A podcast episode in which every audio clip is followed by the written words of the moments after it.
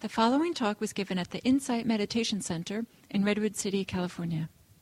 Please visit our website at audiodharma.org. So, last week I started talking about wise mindfulness as an aspect of the Eightfold Path. That mindfulness, um, the Eightfold Path being, I like to think of them as the set of practices that the Buddha offered us um, to help to help us become happier. Essentially, like, I, we can look at it that way. They're they're tools. They're explorations of our experience, um, explorations of our uh, the ways our mind mind and bodies work, um, explorations of our relationships with other people, um, exploration with our uh, views of how the world works. And with those tools, those practices, the Buddha uh, offered us a pathway towards happiness. And so I started talking about mindfulness in the Eightfold Path last week, wise mindfulness. And mindfulness, the, the, the use of the wise with it, um, this brings in the notion that there is some um, perspective, perhaps, that we need to join with mindfulness, that just simply being aware of experience may not be quite enough. And in fact, there are a few places in the texts, in the Buddhist text, where he speaks of wrong mindfulness, that it's possible, you know, that mindfulness can be kind of directed in, uh, in a way that is not so helpful for us. And that instruction, uh, that teaching about what wrong mindfulness is, is found within the context of um, a teaching on what is called the wrong Eightfold Path, which begins with a perspective. I mean, the, the Eightfold Path begins with a wise view, which is the set of uh, perspectives that we can bring to our experience that helps us to kind of shift our direction. You know, our normal way of living our lives kind of keeps us hooked into patterns and habits that keep us struggling. You know, the, the ways that we relate to the world just as human beings, not just in this culture, but as human beings. You know, one of the key ways that we relate to the world is that, you know, I need to get what I want.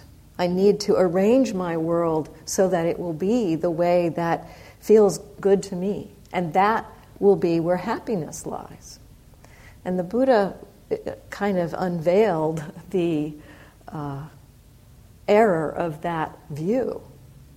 And that the, that perspective of getting what I want is actually trying to rely on our ability to control the environment, to control our experience, to uh, it, it's putting our our um, it's relying on things outside of us for our happiness. So it's pinning our hopes for happiness on things that are not very reliable. And that's what the Buddha pointed out. He says, you know, this isn't, I mean, yeah, it creates some happiness for a little while to do that, to arrange your world to be the way you'd like it to be. Yes, that does create some happiness. But it's not very reliable. And it's not a mistake when that falls apart. So that, you know, we often feel like when things fall apart, it's like, well, what have I done wrong? You know, how did I how did I mess this up? Rather than it being just the natural circumstances that when we put things together, construct something, it naturally falls apart. So the Buddha kind of exposed that error of our uh, um, understanding of how happiness lies. And in, that's the first aspect of the Noble Eightfold Path, is this kind of shift of perspective. And so the, uh, the wrong Eightfold Path is where you know, we're looking for happiness in other directions. We're, looking, we're essentially looking for happiness in constructing experiences and conditions. And if our path in life is headed from that view, that perspective of that's how happiness will be found, it will kind of keep us hooked in that mode of constructing and and holding on to things that we've constructed and probably feeling frustrated, uh, feeling um, put upon, feeling like we've failed, if and when those constructed things fall apart. And so the Buddha talked about the wrong Eightfold Path essentially being the life we live motivated by this wrong understanding or this confused understanding of where happiness can be found. And so all of the um, notions of the Eightfold Path, of understanding, of what our intentions are, of how we engage with our relationships, and how we engage with, with our effort and our, where we direct our attention. All of that can be headed off in, in this direction that is not so helpful for us. And so that's where the wrong Eightfold Path is, uh, how, how the wrong Eightfold Path is described. And so wrong mindfulness in the text is defined in terms of basically having this incorrect or unclear or confused understanding of where happiness can be found. And that mindfulness in that context is not going to do, do much to make us truly happy. It will kind of keep us hooked on that cycle of, well, how can I arrange the world? I mean, just, just think about you know, what mindfulness what mindfulness is. And there are different opinions about this. I mean, the, the, um, some people teach, and in fact, the, the commentaries on the suttas teach that there's no such thing as wrong mindfulness, you know, that all mindfulness is wholesome, that it's, it's going to head us in the right direction. The, the Buddha himself apparently didn't say that. You know, he, he said, you know, this mindfulness my understanding is the Buddha said this is a capacity of our minds. It's just a very simple self reflective capacity. It helps us to know what's happening while it's happening. It's this ability to recognize ourselves. And that ability can be directed in ways that will help us and in ways that might not help us. And so, just as an example, um, you know, just imagine uh, a thief who is has broken into someone's house and they're moving very carefully, uh, you know, so as not to wake the people in the house, moving very carefully and very consciously to take these things from the house. And so, to some extent, there's awareness. There's awareness of what they're doing, there's awareness of, of their body, there's awareness of their movement, but it's directed in a way that is not so wholesome. So, you know, some people would say that's not mindfulness. You know, that that's not what the Buddha meant by mindfulness. And I would say it's definitely not what the Buddha meant by wise mindfulness. It's not the mindfulness of the Eightfold Path. So, most of the places in the, in the texts where the Buddha uses mindfulness, he means wise mindfulness. And so, this is bringing uh, the aspect of some kind of wisdom together with mindfulness this perspective, a, a, wise perspective on what is helpful for us. What are the, the, the helpful uh, directions to incline our attention? And what's maybe not so helpful? So, in terms of the um, uh, definition of what wise mindfulness is, he defines it as this um, the, the clearest definition is that it is the mindfulness of these four um, aspects or frames of reference of experience. And he, he points to four, four areas that we can explore our experience. And this, he, he says, you know, you explore your experience from these perspectives, this will be very helpful for you. And they're very broad categories. Everything in our experience can be, it's like whatever happens in our experience it's not that it's, it's not that we're saying we should pay attention to some things and not pay attention to other things with wise mindfulness. But what he's saying is there's a particular way to pay attention to whatever's happening in our experience that will be helpful to us. And so, this, these four foundations of mindfulness offer us four perspectives through which we can view whatever's happening to us and understand it in this way that will support our happiness. And so he offers these four frames of reference. I, I like that translation. That's Thanissaro Bhikkhu's translation of the Satipatthana, the, the, that's the name of the Buddha's discourse on mindfulness meditation. His primary instructions to us on how to be mindful come in this discourse called the Satipatthana Sutta. Satipatthana um, often is translated as the foundations of mindfulness. And there are four foundations of mindfulness. Or uh, Thanissaro Bhikkhu uses this frames of reference, which I like because it, it offers this perspective that it's not, it's not that we're saying these things are good to pay attention to and these things are not good to pay attention to, but saying that this is the frame of reference through which we want to look at what is happening to us. And so, everything in our experience, whatever's happening in our experience, we can find a place for that within these four foundations of mindfulness. And a perspective that will help us to use that experience to free our minds, to move us towards happiness. And so, like I said in the guided meditation, you know, the sound of the jackhammer is a perfectly fine object to be mindful of. You know, it really doesn't matter. It's how we pay attention that's more important. And so I look at the four foundations of mindfulness as being an encouragement to pay attention in a particular way. So the four foundations are the body, feeling, whether experience is pleasant, unpleasant, or neutral, the mind, uh, noticing kind of the climate or tone or uh, filters or you know just what's happening in our mind in a very broad way. And then the fourth one is um, um, it's, a, it's a little bit harder to describe in a simple sentence but it's, it's mindfulness of experience or dhammas uh, from the perspective of the buddhist teaching and so this is, this is really where the wisdom of the Buddha comes into the four foundations. He says, you know, look at your experience through the perspective of the hindrances. Are the hindrances present or not present? You know, is greed present or not present?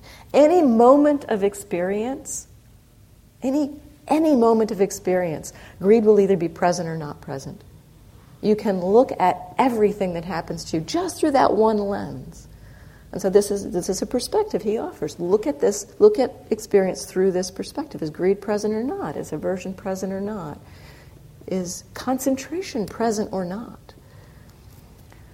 So that, and then some other perspectives. He suggests looking at our experience through the perspective of the Four Noble Truths. Is suffering present? Is the cause of suffering present? Is craving present? Is freedom from suffering present? Or are the the practices or the qualities of mind that support freedom present. So he offers some different perspectives on our uh, experience in this fourth foundation. Today, I'd like to explore uh, in some more detail, because last time I talked very generally, kind of as a broad brush overview, about all four foundations and how they kind of uh, fit together and help us in our lives. Today I'd like to explore mindfulness of the body and what the Buddha had to say about it. So, you know, looking at actually what the Buddha spoke about mindfulness of the body. This is his first foundation. This is the first perspective that he offers us from which to pay attention to our experience. And I've spent some time thinking about why. Why did he start with the body? And it seems, perhaps it seems obvious in a way, and, and it feels kind of clear to me that it's a good idea to start with the body because it's some of our most obvious experience. And we often get caught around what happens in our bodies. You know, we like certain things, we don't like other things. You know, we, we, um, we have a lot of judgment and views and opinions about what happens in our body. And so the Buddha suggests explore the body itself. What is the body? I also think he started with this first found, with this as his first foundation because um, you know it's a, it's it's an easier place in a way to start to pay attention. You know, that it's it can become more clear to us if you're given specific directions. You know, for instance, the first practice that he suggests in mindfulness of the body is to pay attention to your breathing. You know, so this is something we all can do just in a simple way, knowing our breathing. And this practice in particular helps to calm us down. It helps to settle our minds down. And so, mindfulness of the body, whether of breathing or using some of these other practices, which I'll explore with you in a, in a few moments, um, offers some tools to help our minds settle down. If we turn our attention to what's happening in our body, it's kind of like well, there's this uh, analogy I sometimes use um, about a way to explore our meditation practice, and that's like you know you have a, if you have a jar of muddy water, you know you can um, allow it to settle down you know, you, by just putting it on the shelf and letting it sit there. And so if you sit in meditation and kind of have the sense of your body being the container and the uh, experiences of the body, you know, all the vibra- the energy of the body, the feelings in the body, the all the various sensations in the body, being like that muddy water. You know, if you just allow those experiences to be in the stillness of the body, in the stillness of meditation, they tend to settle down. And so the the attention to the body is grounding for us. It, it supports a settling not only of mental energy but of physical energy. And so this helps us to let go of kind of the ways that our mind habitually uh, gets lost, stirs itself up, you know, pulls itself into past and future. So the having something kind of gross, uh, obvious to pay attention to helps us recognize, oh, here I am. I, this is, again, as I kind of said in the guided meditation, if you're paying attention to the body, mind and body are together in the present moment. And that's a very good place to begin practicing mindfulness, is where you can know that mind and body are together. Another thing that this practice of mindfulness of body does for us is it begins to show us just how sensitive of an instrument our bodies are. You know, we, especially in, um, you know, in this culture, we're so mental. A lot of our, um, a lot of a lot of us have jobs that very, are very mental, and we're all now like in the world of computers, and you know, it's like that's like almost completely mental, the, the uh, mind as it's interacting with the computer. So there's um, a lot of ways in which we're not really very familiar with what the body is experiencing. I know when I first started meditation, you know, the body felt like a, a foreign country.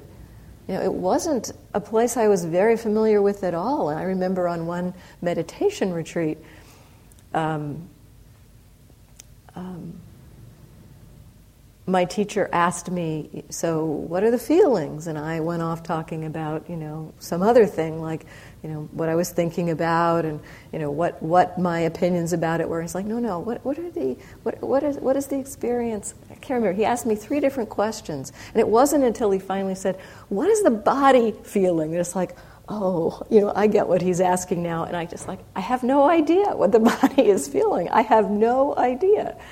Um, so it really was a, a, an ex- exploration for me to begin to explore and feel into the body. You know, when we're, when we're thinking thoughts, when we're lost in a world of thought, our mind creates and constructs a world. It's very potent the way our minds do that. You know, our mind constructs that world. It's like we check out of our bodies. You know, that when we're lost in a world of thinking about the past or the future, often we are not at all connected with what's actually going on here and now in our bodies. So, this um, practice of mindfulness of body begins to acquaint us with this t- terrain, this, this terrain of body experience. And we discover actually that our body experience is a huge source of information for us. It's really a very sensitive instrument that collects information that's very valuable for us to be able to respond to in a skillful way. So, this practice of mindfulness of the body begins to acquaint us with this instrument and learn how to understand what it's saying in its language. Another benefit of mindfulness of the body is um, that it begins to really help us recognize what's the difference between bodily experience and mental experience. This is uh, a t- terrain that I also found was it's very conflated in my experience. That there were um, you know, bodily experiences and mental experiences happening together, and there's such a tight feedback loop between mind and body that there can be something of a confusion of what body is and what mind is. And so this exploration again begins to help us to distinguish what our actual bodily experience is and what our relationship is to that experience. And this relationship, our relationship, whether we like it, whether we don't like it, whether we want to fix it or change it, whether we have views and opinions about it, whether we have perceptions, concepts, ideas about it, that's all in the, in the terrain of our minds. And the, um, all of that perspective of our relationship to our physical experience, that's actually where our struggles lie. Not so much in whether our actual physical experience is what we like or don't like, but in how we relate to it. It's the actual relationship where a lot of our um, challenge, our stress, our suffering, our struggles are born.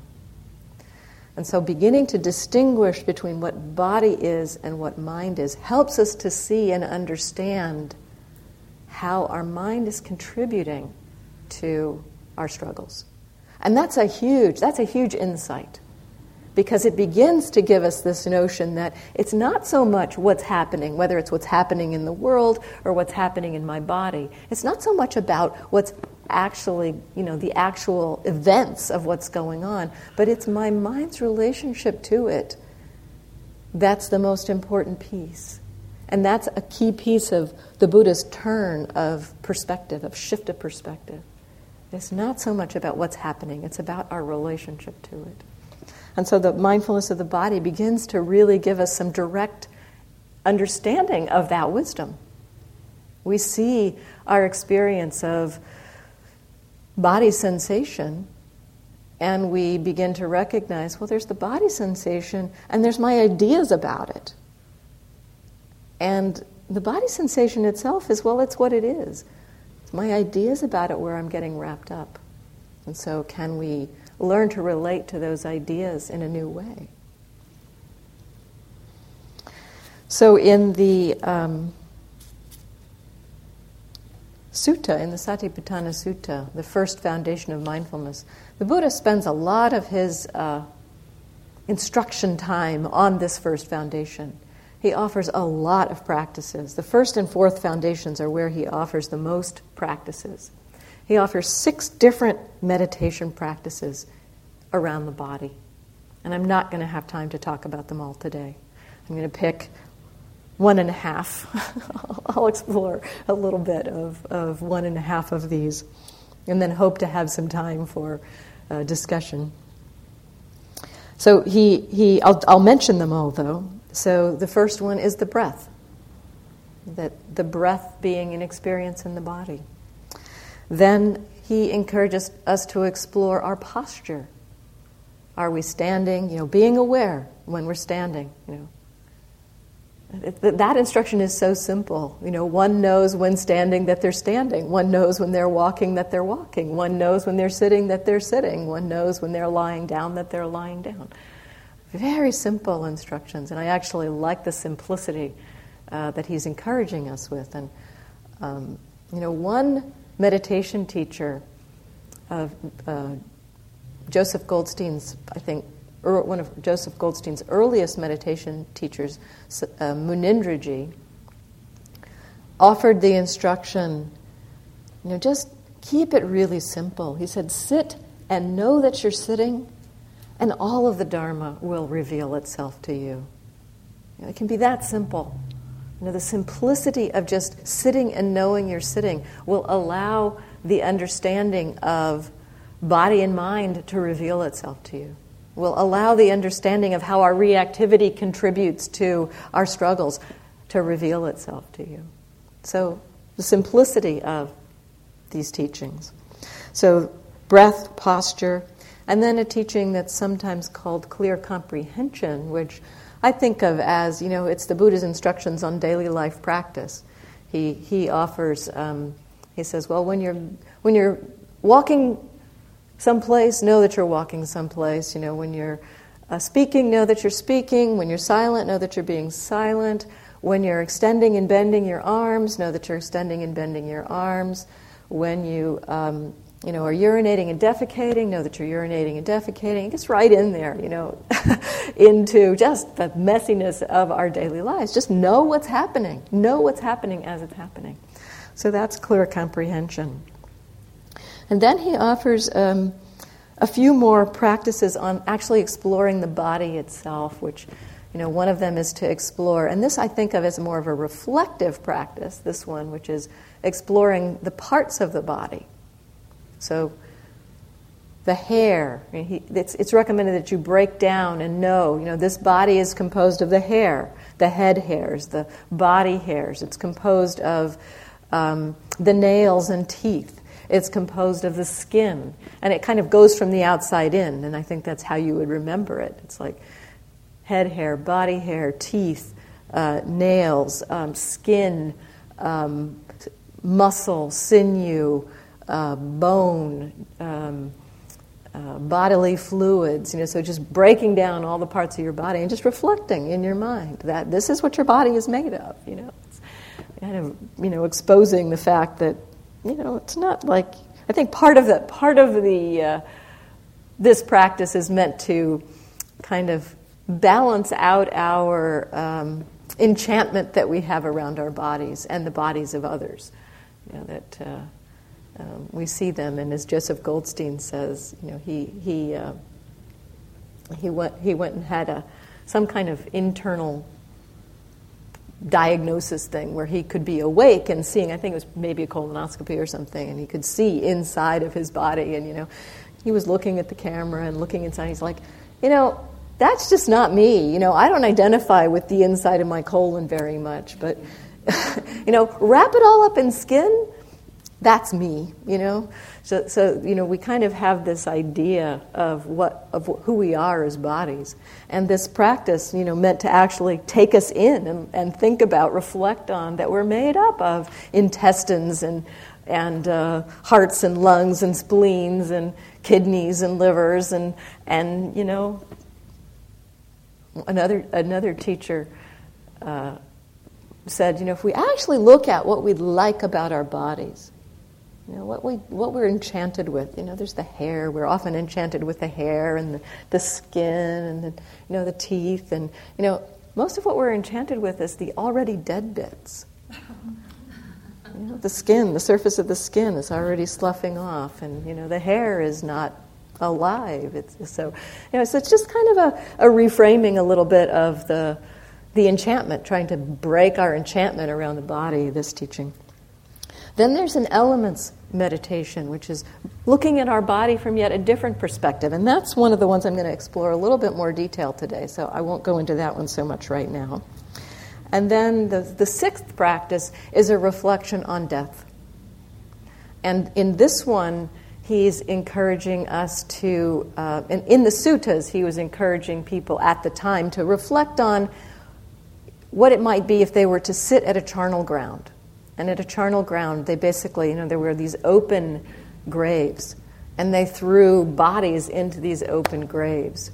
And, you know, the, the bodies decomposed.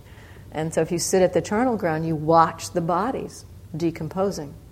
And he was encouraging people to reflect on the fact that this too will happen to me. You know, this is, this is in my future. This is in the future of this body we could put it less personally. I mean, this is in the future of this body. This body is not immune from this process of decay. So to reflect on that also as an aspect of this practice. Now, I personally have not done much in the way of body parts or death contemplations, only a very small amount. Um, and, you know, the, the, um, the suttas actually often offer a caution about some of these, that, you know, they may not be the best practices for everybody. And this brings me to also why so many practices, you know, six different practices around the body. Partly, some of these are kind of divided by um, different activities that we might do. So, you know, some of them are more focused on the meditative side and some of them more on the daily practice side. So the Buddha's offering practices that carry us through meditation and daily life. And then, um, you know, some of the other ones are, I mean, some of them are, I think, also that he was very cognizant of the fact that different people had different strengths, different people had different minds, and different practices would be helpful for different people. And so it's not necessarily that we have to all learn all of these practices. In fact, in the suttas, there's a, a whole instruction outside of this teaching about the four foundations of mindfulness. There's a whole discourse that the Buddha gave around mindfulness of breathing. That he said, you know, this one practice, this is really all you need to free your mind to find that true happiness. This one practice will take you through everything you need to understand. So he's not saying that we all have to learn all of them, but he, I think, does recommend, you know, for some people, he's like, okay, well, it sounds like you may need to do a little bit of this kind of practice, you know, so why don't you look at that? So the, um, the, the variety of practices, I think, doesn't necessarily mean that we all need to engage in all of them. And as I said, there's one cautionary tale in the suttas about, in particular, the the um, shoot, I can't remember whether it's the body parts or the. I think it might be the body parts meditation. It's either the body parts or the death contemplation that um, the Buddha taught a bunch of monks this practice. And um, then he went off for three months to meditate himself. And when he came back, he had found out that about half the monks had killed themselves. And um, Ananda, his attendant, you know, he's uh, had been there, and uh, the the Buddha says, you know, what's going on here? You know, and and the, the Ananda said, you know, the, the, half of these monks killed themselves. Don't you think it might be a good idea to teach them mindfulness of breathing? so, so I, I, think this is, a, I mean, to me, this kind of, of discourse really, um, you know, it's, it, it really points to me to the kind of that, that, that, that the suttas don't just make the Buddha look like he was, you know, had the right answer all the time. Um,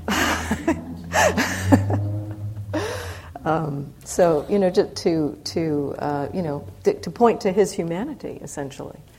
Now the the commentaries stand on their head to make it appear that he did know what he was doing, but um, you know, it's like you know the fact that that kind of of discourse is in the suttas gives me some actual degree of confidence that some of this actually happened. You know, I don't think people would have made that one up, you know, to go into the, the, the suttas, you know. That might have happened. How did they die? They stopped breathing? No, they killed themselves. Oh, probably killed themselves by, you know, t- a knife, yeah. Well, I mean, just just the the the part of the understanding is um, I mean, part of the, the way the sutta is described is that um, they were so revolted by their bodies that they just couldn't stand it anymore and took their lives. Yes. Yes, it was aversion. Well, so so again, you know, this is this is this is pointing to the fact that some of these practices may not be the best for like aversive minds, probably not a good practice for them. Um, and, you know, so the, just the fact that these practices can be skewed, I think that's another, another um, learning from this teaching that, you know, certain practices, you know, first of all, may not be so good for everybody, but also can be misinterpreted, misunderstood. Now, the, the, the commentaries say something like, well, these people had done so many horrible things. They were, they were like, I don't know what the, the, the, the, the teaching is something like they were already um, destined to kill themselves, and so that's why they killed themselves. I mean, it's just some, you know, silly. I, I, I don't think the commentary, like I said, the commentary tries to stand on its head to excuse or say why it wouldn't have mattered whether the Buddha had taught the mindfulness of breathing or the contemplations on the body, the body parts. Um, so yes, the, the, the, the, suttas themselves offer some cautions about some of these practices. And I myself, you know, being a particularly aversive type, it doesn't really seem appropriate for me to go there. So um, I have done quite a bit of practice with the others, with breath, with posture, with clear comprehension, and with elements. And so those are the ones that I can share more of my own experience about. Um, I'd like to just stop there. I mean, I, I did say I'd go into um, into elements a little bit more, but I just want to just see if there's any comments, questions, anything more. Um, yeah. Yeah, so I'd like to follow up a little bit on this last bit of you can take something too far, or the right kind of person maybe is going to be harmed and not mm-hmm. benefited from. Mm-hmm. It, I mean, it seems to me that if you take Buddhism to the extreme, you never cultivate anything, right? If you just, if I were to just sit here and meditate and never move, I would probably be dead in a week because I would die of dehydration. Mm-hmm. At some point, I'm going to notice that I'm thirsty and not just notice it, but do something. Yes. Uh-huh. And in doing something about it in our world, I have to rely on somebody else. I have to have expectations of somebody else. If I just go turn on the tap, I have to have trust that what comes out of that tap isn't poison, that it's not going to make mm-hmm. me s- sick or kill me faster, you know. So immediately right now I'm trusting somebody. And, and you can carry that further. I, you know, I'm going to get hungry. I need to get food. I need to trust that the food I buy. So it seems to me there is a reasonable level of expectation you have to have of other people, of living in a cooperation in a society. Or you can just plan to be gone in a week, right? Just plan to be dead in a week. But it's that fine line of how much reason, what's a reasonable level of expectation to have of people. And it seems like a lot of these teachings and practices are geared for people who have too much. They've over expected from people they're in connection with in their mm-hmm. world. Mm-hmm, mm-hmm. But is there such a thing as a person who's under expected, who doesn't expect enough, who expects so little that they don't cultivate anything. Oh, uh, you know, classic would be a very depressed person mm-hmm, who mm-hmm. doesn't get out of bed, doesn't do anything, doesn't get a job, doesn't mm-hmm. have relationships mm-hmm. with people. Isn't there a danger of that? Absolutely. I mean, the Buddha, the Buddha pointed to. He said that there, you know, the, um, the again, the, the, the path that he described, the wisdom that he offered, he called the middle path, the middle teaching.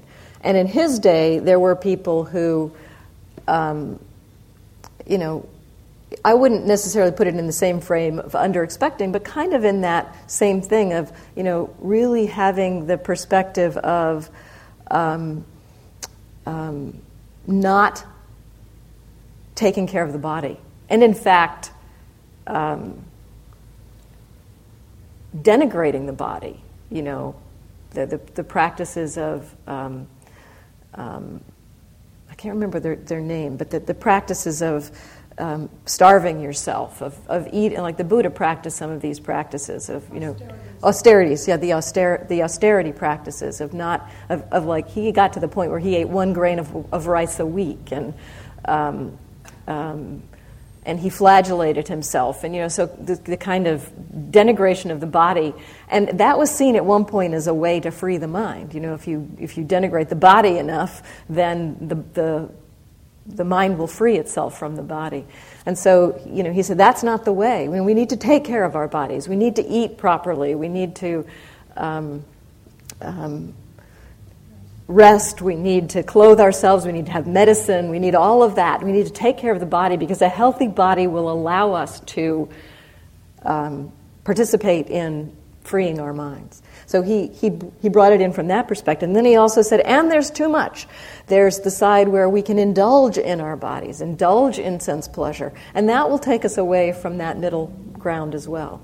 So that's, that would be kind of on the side of over, uh, you know, too much attachment. You know, so it's kind of like the too much attachment is the, the sense pleasure. The, the aversive side or the under attachment is the austerity side.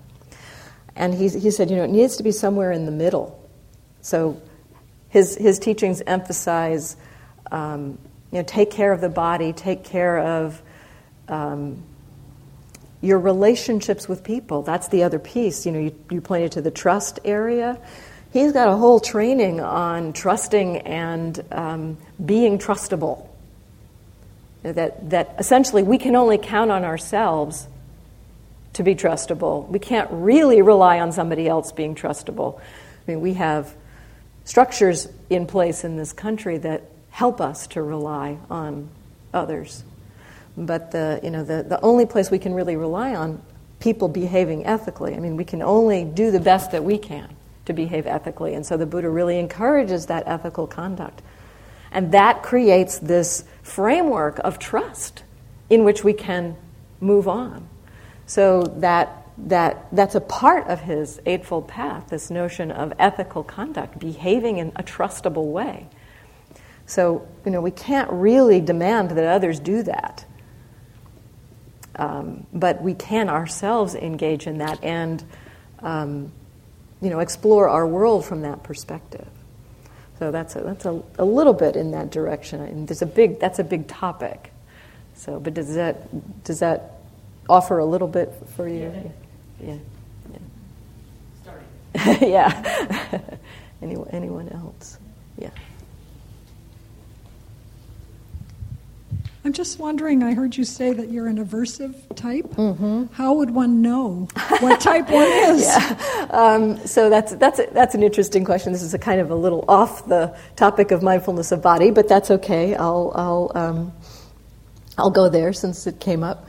Um, so the, the, there's a teaching on, you know, we might call it the, the uh, Theravadan teaching on personality types. I wouldn't say it's the Buddhist teaching on personality types because it's found in the commentaries, the Theravadan commentaries. So it's more in the Theravada tradition. And there are um, six personality types that they offer, but they're all basically variations on having greed as a kind of underlying motivation, having aversion as an underlying motivation, or having delusion as an underlying motivation. So the, the um, uh, you know, how do you orient to the world? Do you typically um, orient to, um, you know, not liking things, wanting to get rid of things, wanting to fix, control, or do you typically orient and gravitate towards, oh, I like that, let me have more of that? Or, or is there a gravitation towards confusion and not, connect, not connecting with what's actually happening?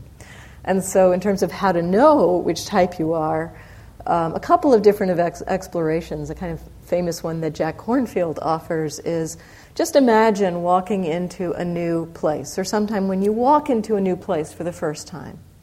What does your attention gravitate to? Does it gravitate to, oh, I like the way this room feels?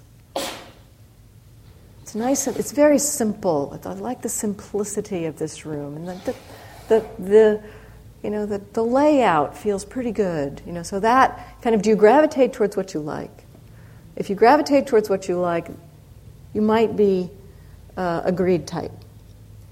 if you instead gravitate towards, wow, those chairs are kind of ugly and I don't have enough art in here, you know. I, you know, I really and what a boring color carpet, you know. If that's the way your mind goes when you first walk into a room, is what it doesn't like, probably an aversive type.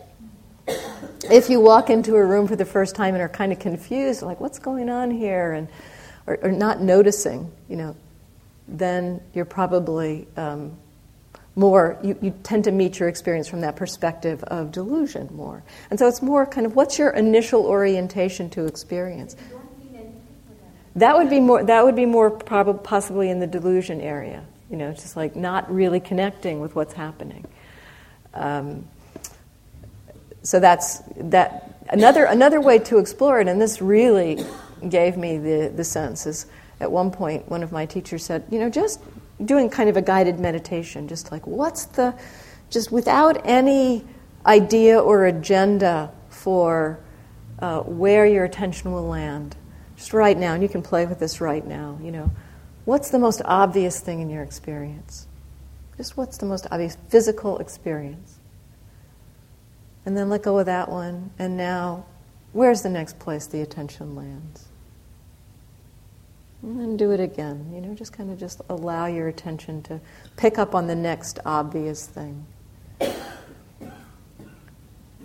For me, when I first did that, I was like, well, you know, because he was saying, don't choose which way. And it's like, um, you know, don't have any agenda about which way. And it's like, well, I didn't feel like I had an agenda, but every single thing my attention landed on was unpleasant. and so it's like, obviously there is some i mean it's, clear, it's clear that there's not only unpleasant experience in my experience. And so there was some kind of a filter working. And that the, that perspective is that kind of orientation. And so how many of you experienced uh-huh, what did you? Is one better than no. No there's no one is not better than the other. It's it's simply just our orientation um, you know that and but but knowing what our orientation is can help us. You know, that, that knowing I tend to be drawn towards unpleasant, um, I can kind of counteract that by recognizing, okay, and so there's the sound of the jackhammer, and there's the breathing. you know, so we can kind of expand our perspective a little bit. If we find we're drawn towards pleasant experience, then you know probably we're we're motivated by that that desire to hold on, you know, so that we, we can know, we, we learn something about our minds by knowing what perspective we have. And there also there's under, kind of an understanding that each perspective, each personality type has its, has its own transformation. So the perspective of aversion, when transformed by wisdom, has wise discernment as its other side because it clearly sees, you know, what's here and what's not here.